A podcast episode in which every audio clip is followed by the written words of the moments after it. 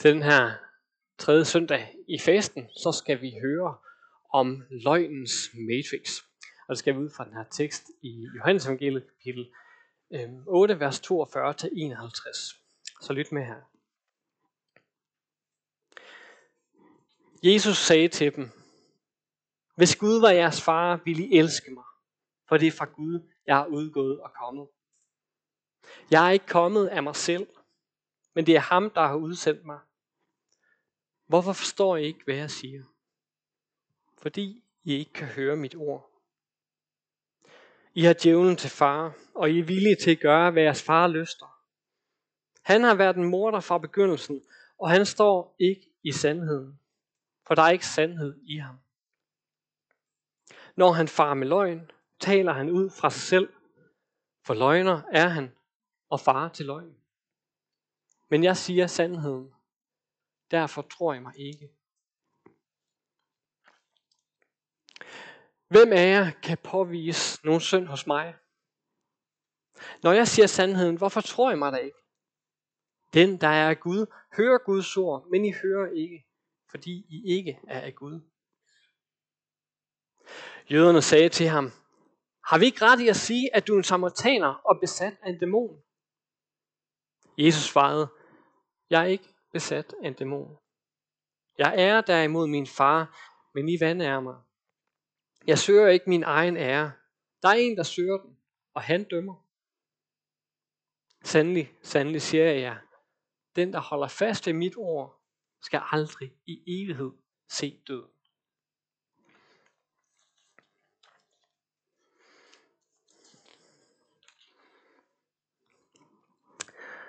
Jeg har lige set filmen Matrix endnu en gang med konfirmanderne. Og øh, den er så gammel, så jeg tænker, det er okay, at jeg spoiler den for jer, hvis I ikke har set den øh, fra 99. Øhm, men jeg synes, der er nogle, der er nogle vilde øh, ting i den. Øh, den handler om ham her, Neo, som, øh, som sidder lang tid ude på natten med sin computer og leder efter et eller andet. Og han ved ikke rigtigt, hvad det er, han leder efter, men, men der er noget, han leder efter, noget, han søger efter i den her verden. Han søger efter en form for sandhed. Og ud af det blå kommer så sådan nogle læderklædte øh, mennesker med lange læderjakker og alt for små solbriller, og, øh, øh, og vil indvige ham i sandheden. Indvige ham i det der, som han har let efter, men ikke rigtig har været bevidst om, at han egentlig har let efter. Og efter hæsblæsende jagter, hvor der er nogle øh, virkelig hårdføre agenter, der er efter Neo for at øh, holder han fast i løgnen, eller fast i Matrix, den virkelighed, han lever i, øh, så får han alligevel et øjeblik stillhed og ro sammen med de her øh, mennesker med lange læderjakker. Og her tilbyder de ham et valg. Et valg mellem den røde pille og så den blå pille. Valget om at blive i løgnen i Matrix, i den virkelighed, som Neo lever i, eller få indblik i sandheden, sådan som virkeligheden egentlig er. Og her tager Neo valget om den røde pille, om for indblik i sandheden og virkeligheden. Og kort fortalt, så ender den med, at han spiser den her pille, og han bliver afkoblet fra Matrix, som hans hoved har været koblet til, og, øh, og kommer til at se virkeligheden, som, som den egentlig ser ud. Og det er en virkelighed, som er øh, styret af robotter, og hvor at de lever af, af, af menneskekroppene som, nærmest som batterier til at kunne øh, holde deres, at øh, fungere som robotter. Men pointen er, at Neo får indblik i virkeligheden, sådan som den egentlig ser ud. Han øh, slipper for løgnen, fængsel som løgn.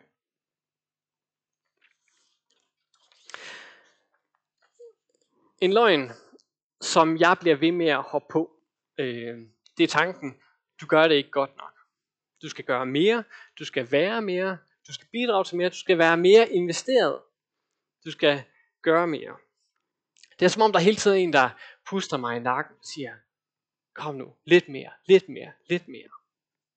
Det er ikke en høj stemme, men sådan, det, er en, det er en lav stemme, stemme, en stille stemme. Men der alligevel skubber mig frem, skynder på mig.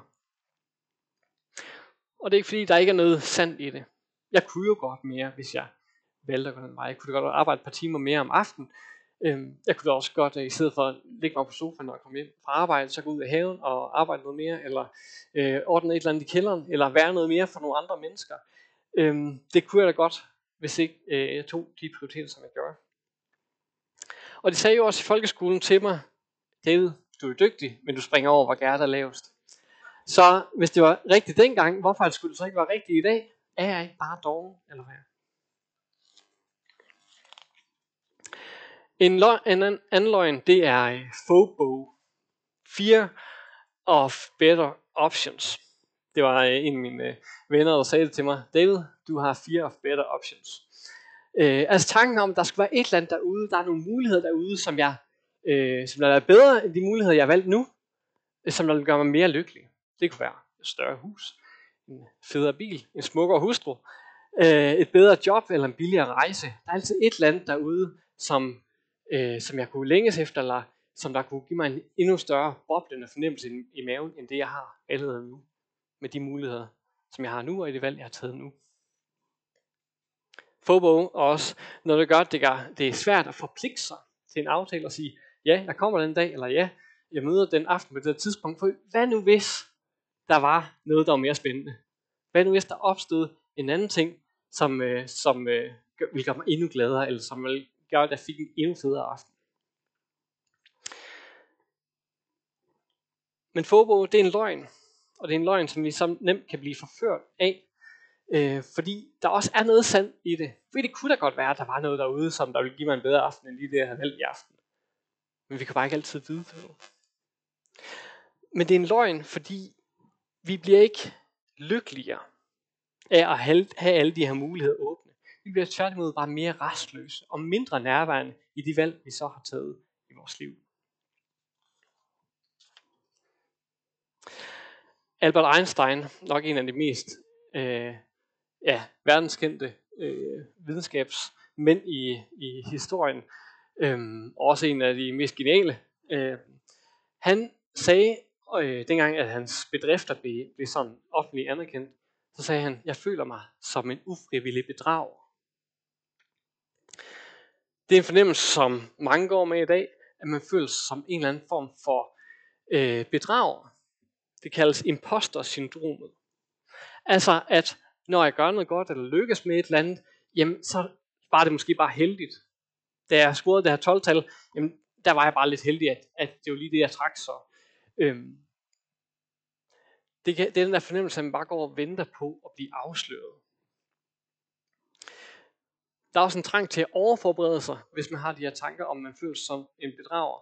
Øh, hele tiden give den den ekstra skalle for at leve op til det, de andre kan. Altid give 120%, øh, i stedet for at give 100% øh, som de andre, fordi man tænker, at jeg skal lige leve lidt mere op til det end andre for at nå op til andres forventninger til en selv, eller ens egne forventninger. Problemet er også, at det er også en løgn. Det kan godt være, at jeg er heldig med nogle ting, også i den måde, mit liv har formet sig på. Men det er jo ikke ved et tilfælde, at man lige øh, laver relativitetsteorien.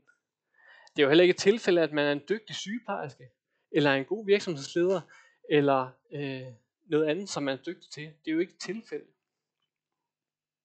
Det er ikke sandheden.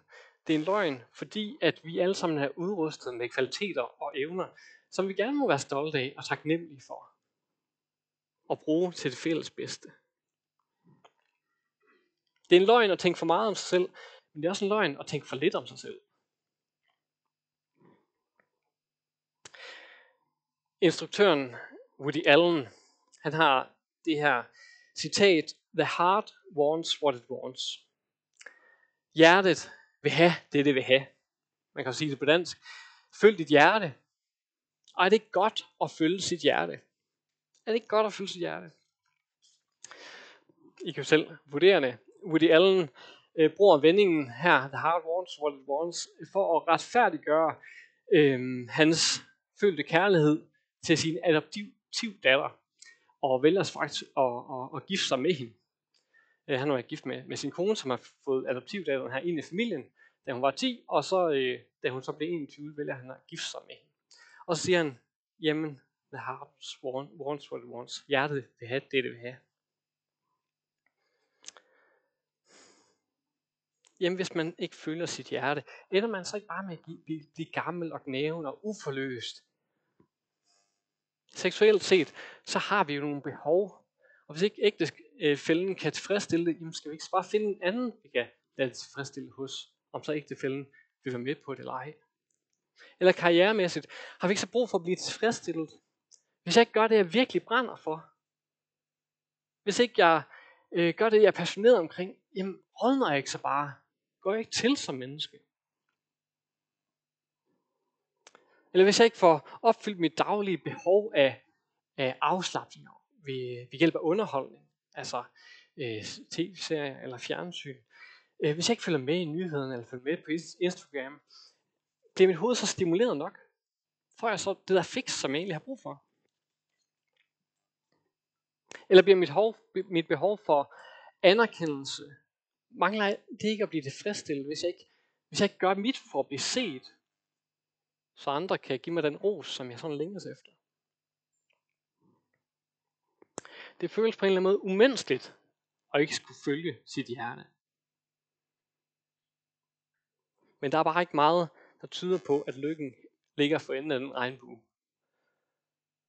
Der er meget, derimod tyder på, at hvis man går den vej, følger sit hjerte, hvad det umiddelbart vil have, så fører det kun til destruktion og smerte. Det er som Jesus siger, en hver som drikker af det vand, af dette vand, af hjertets vand, sådan som det umiddelbart ser ud, den skal tørste igen. Men den, som drikker af det vand, som jeg vil give ham, skal aldrig i evighed tørste.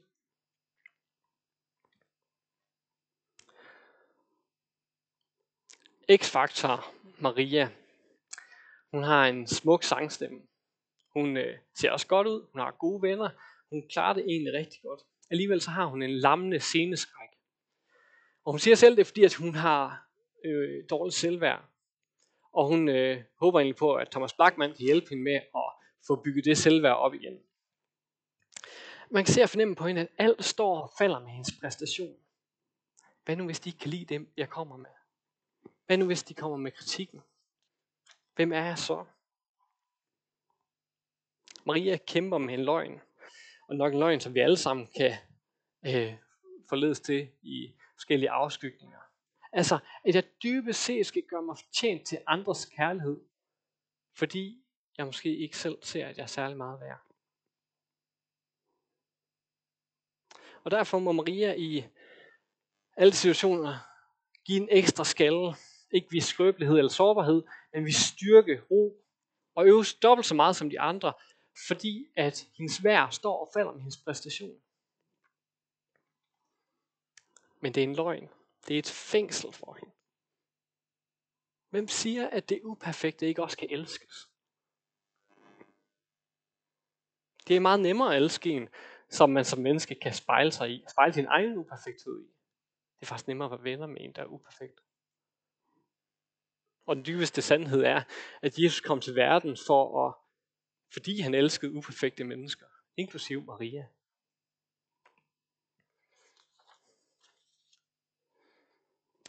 Der er et hav af løgne, som forvrænger vores billede af virkeligheden. Og det her det er bare kras lidt i overfladen. Løgnene, som er et matrix, som vores hjerner og hjerter er forbundet til på en eller anden måde. Det er en del af den luft, luft vi indånder. Og det er derfor, det er så svært at kende dem. Kende løgnene øh, til forskel fra sandheden. Det kan godt være, at vi ikke nødvendigvis lytter til de her løgne første gang, vi hører dem. Men de kommer med sådan en intensitet og en tiltrækning. Det er et vedvarende bombardement. De fortsætter og fortsætter og fortsætter. Og stille og roligt, så kan man nemt få paraderne ned, og de sniger sig ind, så vi begynder at tro på dem. Og så vi tænker, det er det, der er sandheden. Matrix bliver hurtigt vores virkelighed. Der er en karakter i Matrix, som ender med at forråde alle sine venner. Og det gør han, fordi at han ikke kan holde ud og leve i virkeligheden, i sandheden, som, som den egentlig er i, i Matrix her, at øh, de skal spise brød og, bor, øh, og, og går med laset tøj. Det er sådan, som virkeligheden ser ud. Han længes sådan tilbage til løgnen til Matrix. Til den der uvirkelighed, hvor han kunne spise god bøf og lækker mad, selvom det ikke var sandheden. Han længes tilbage til det indbildte, lykkelige liv. Han er blevet et barn af løgnen, og kan derfor slet ikke kende friheden i sandheden, uanset hvor meget han så har set den for sine egne øjne, eller hvor meget han nu har erfaret den. Jesus siger i teksten til øh, teksten forud for i dag, der siger han til sin tilhører, hvis I bliver i mit ord, er I sandelig mine disciple, og I skal lære sandheden at kende, og sandheden skal gøre jer frie. Og til det svarer de jøder, som der hører det, vi er Abrahams efterkommer, og vi har aldrig været slave for nogen. Og det er faktisk vildt at tænke på, med den historie, de har, de faktisk øh, blev udfriet fra Ægypten, hvor de egentlig var slaver. Men nej, de har aldrig været slaver for nogen. De er ikke slaver af noget som helst. De ved slet ikke, hvad det er, Jesus kan hjælpe dem med. De er slet ikke bevidst om deres matrix-fængsel af løgne. Men Jesus går til dem. Hvis Gud var jeres far, så ville I elske mig. Hvorfor forstår I ikke, hvad jeg siger? Fordi I ikke kan høre mit ord. I har djævlen til far og I er villige til at gøre, hvad jeres far lyster. Djævlen til far. Tidligere ser vi, at dem, som Jesus snakker med her, det er nogle af dem, der har lyttet til ham før, og der står endda, at de var kommet til tro på ham, og nu vil de have mere at vide. Og så tænker jeg, jamen Jesus, kan du ikke så bare lige møde dem lidt? Kan du ikke sige, jamen, der er noget, I har forstået, der er noget, I ikke har forstået, og jeg snakker hjælper lidt. Men han siger, I har djævlen til far. Han gør det helt klart, for at bryde den her forestilling, de har. Og de er nok blevet provokeret af det. Det kan man se bagefter. Og det vil jeg egentlig også blive. Men Jesus er helt klar på det her med djævlen som far, fordi øh, det er et problem. Det er et problem, at de forbinder sig til løgnens matrix. De er blevet børn af løgnen. De ved slet ikke, hvad der er løgn. Det bliver så sådan en stor del af, hvad de indånder. Det de ser i verden at de slet ikke kan genkende sandheden, når han kommer til dem. De oplever sig ikke fanget i noget fængsel. De synes ikke, de er slaver af nogen eller noget. Så hvad i verden skal Jesus så hjælpe dem med? Når Jesus siger, at de er djævlen til far, så er det for at sige, at de lytter mere til djævelens løgne, eller til djævelens stemme, end til Gud fars stemme, ham som de egentlig siger, de tror på, den himmelske far. Hvis de har haft Gud som far, så havde de lyttet til ham, også når at han kom til dem i Jesus. De har underlagt sig løgnene og kan slet ikke genkende sandheden. Djævens løgne, de bliver fortalt både rundt om os. Men de kommer også inden fra os selv. Og det eneste djævlen er ude på, og det er også det, vi læser her, han er en morder, han er ude på at destruere han vil smadre det hele. Han vil forgifte parforhold med jalousi og mistillid. Han vil sætte splid mellem familiemedlemmer. Han vil friste, når vi har paraderne nede. Han vil overbevise os om falske fjendebilleder. Og han, han vil forføre vores hjerter til at give efter for det der umiddelbare begær efter penge, sex, magt, anerkendelse. Han vil se verden i flammer. Det er sådan den onde arbejder. Han frister, lokker, forfører, så vi bliver indholdet i sådan et tog af løgn. Som sådan et tog, der er udenfor i dag, så vi nærmest ikke kan se noget. Vi kan ikke se, når sandheden kommer til os. Så hvad stiller vi op? Vi er op mod stærke magter. Vi er op mod djævlen, som vil destruere og ødelægge. Han vil fortælle løgn om, hvem vi er. Hvordan det lykkelige liv er. Hvordan vi skal leve vores liv. Og vi er op mod os selv, fordi, øh, fordi satans løgne frister vores inderste tanker og vores brudte længsler. Og vi er op mod accepterede løgne, som bliver fortalt i det her samfund, som vi lever i. Hvad gør vi? Det synes vi som en helt umulig kamp. Jesus siger i dag, at han har sandheden. Han siger, at sandheden skal gøre jer frie. Og vi står et valg mellem den røde pille, sandhedens pille, og den blå pille, og være indhyldet i den her tog af løgne. Og gør vi så, ligesom Nive, og følger sandhedens vej? Spiser vi den røde pille? Jesus er skarp over for sine tilhører i dag. Han, han er hård ved dem. Øhm, og det er faktisk ikke fordi, de bliver overbevist om noget andet. De bliver egentlig bare endnu mere hårde, og det bliver afsløret, at jamen, de kan slet ikke tage imod sandheden. Og de ender med at samle sten op, læser vi efterfølgende, øh, fordi de vil slå ham ihjel. Deres løgne skal ikke modsiges. Men jeg tænker alligevel, hvad, hvad var der sket, hvis bare en af dem var fuldt med Jesus? Jeg har været lidt nysgerrig på, Jes, hvad er det egentlig, du mener?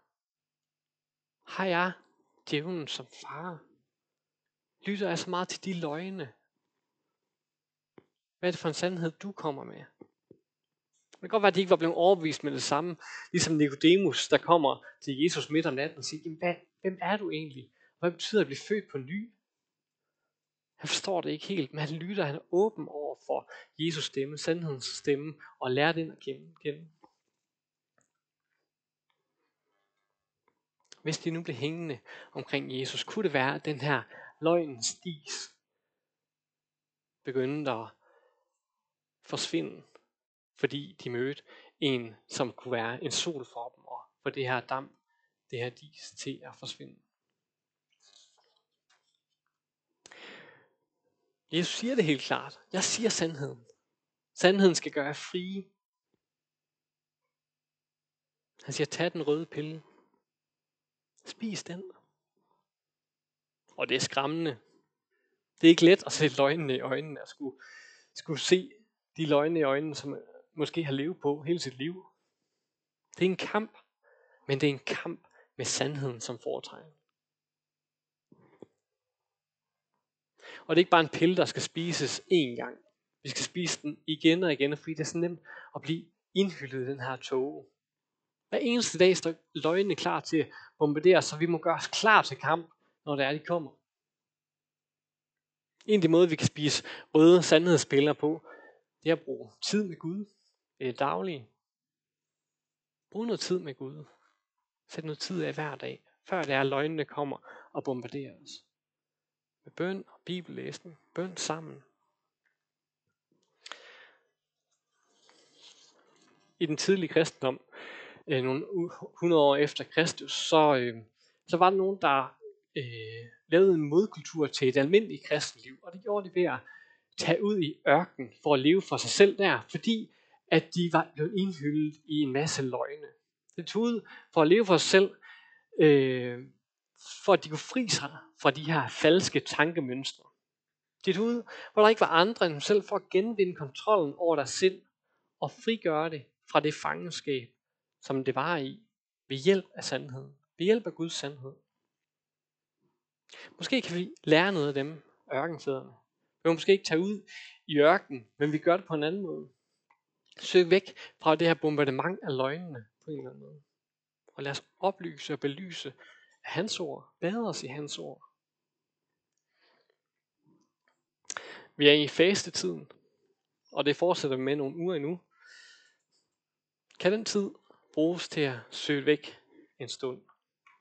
Arbejde med de der løgne, som har snedet sig ind, bliver en så stor del af vores liv, at vi knap nok genkender dem.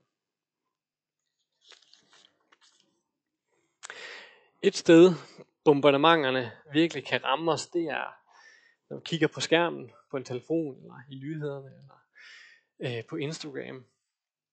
Der er mange steder, hvor vi får fortalt løgne. Så kunne, øh, det, der kan også være nogle gode ting at hente der. Men vi skal jo hele tiden være på vagt for at drikke noget, der sniger sig ind, og være kritiske. Men kunne der være, kunne der være en mulighed at, at, at, at sætte det hele på pause for en dag? Den skærmfri dag. Bare for at give ens hjerne og hjerte øh, ro for de her bombardementer. Så vi ikke hele tiden skal være mentalt overvågne. Noget andet, man gør i fasten, som fasten også ligger op på til, det er jo at faste. Øh, for eksempel fra mad, men det kan også være noget andet, som man finder særligt tilfredsstillende. En kop kaffe eller noget slik, eller øh, forskellige ting, øh, som på en eller anden måde ens hjerte begærer efter ret umiddelbart. Og det kan være en kropslig måde at modsige løgnen på, og sige, nej, Jeg bliver, jeg bliver ikke nødvendigvis lykkelig af at få tilfredsstillet mit begær umiddelbart. Måske det modsatte.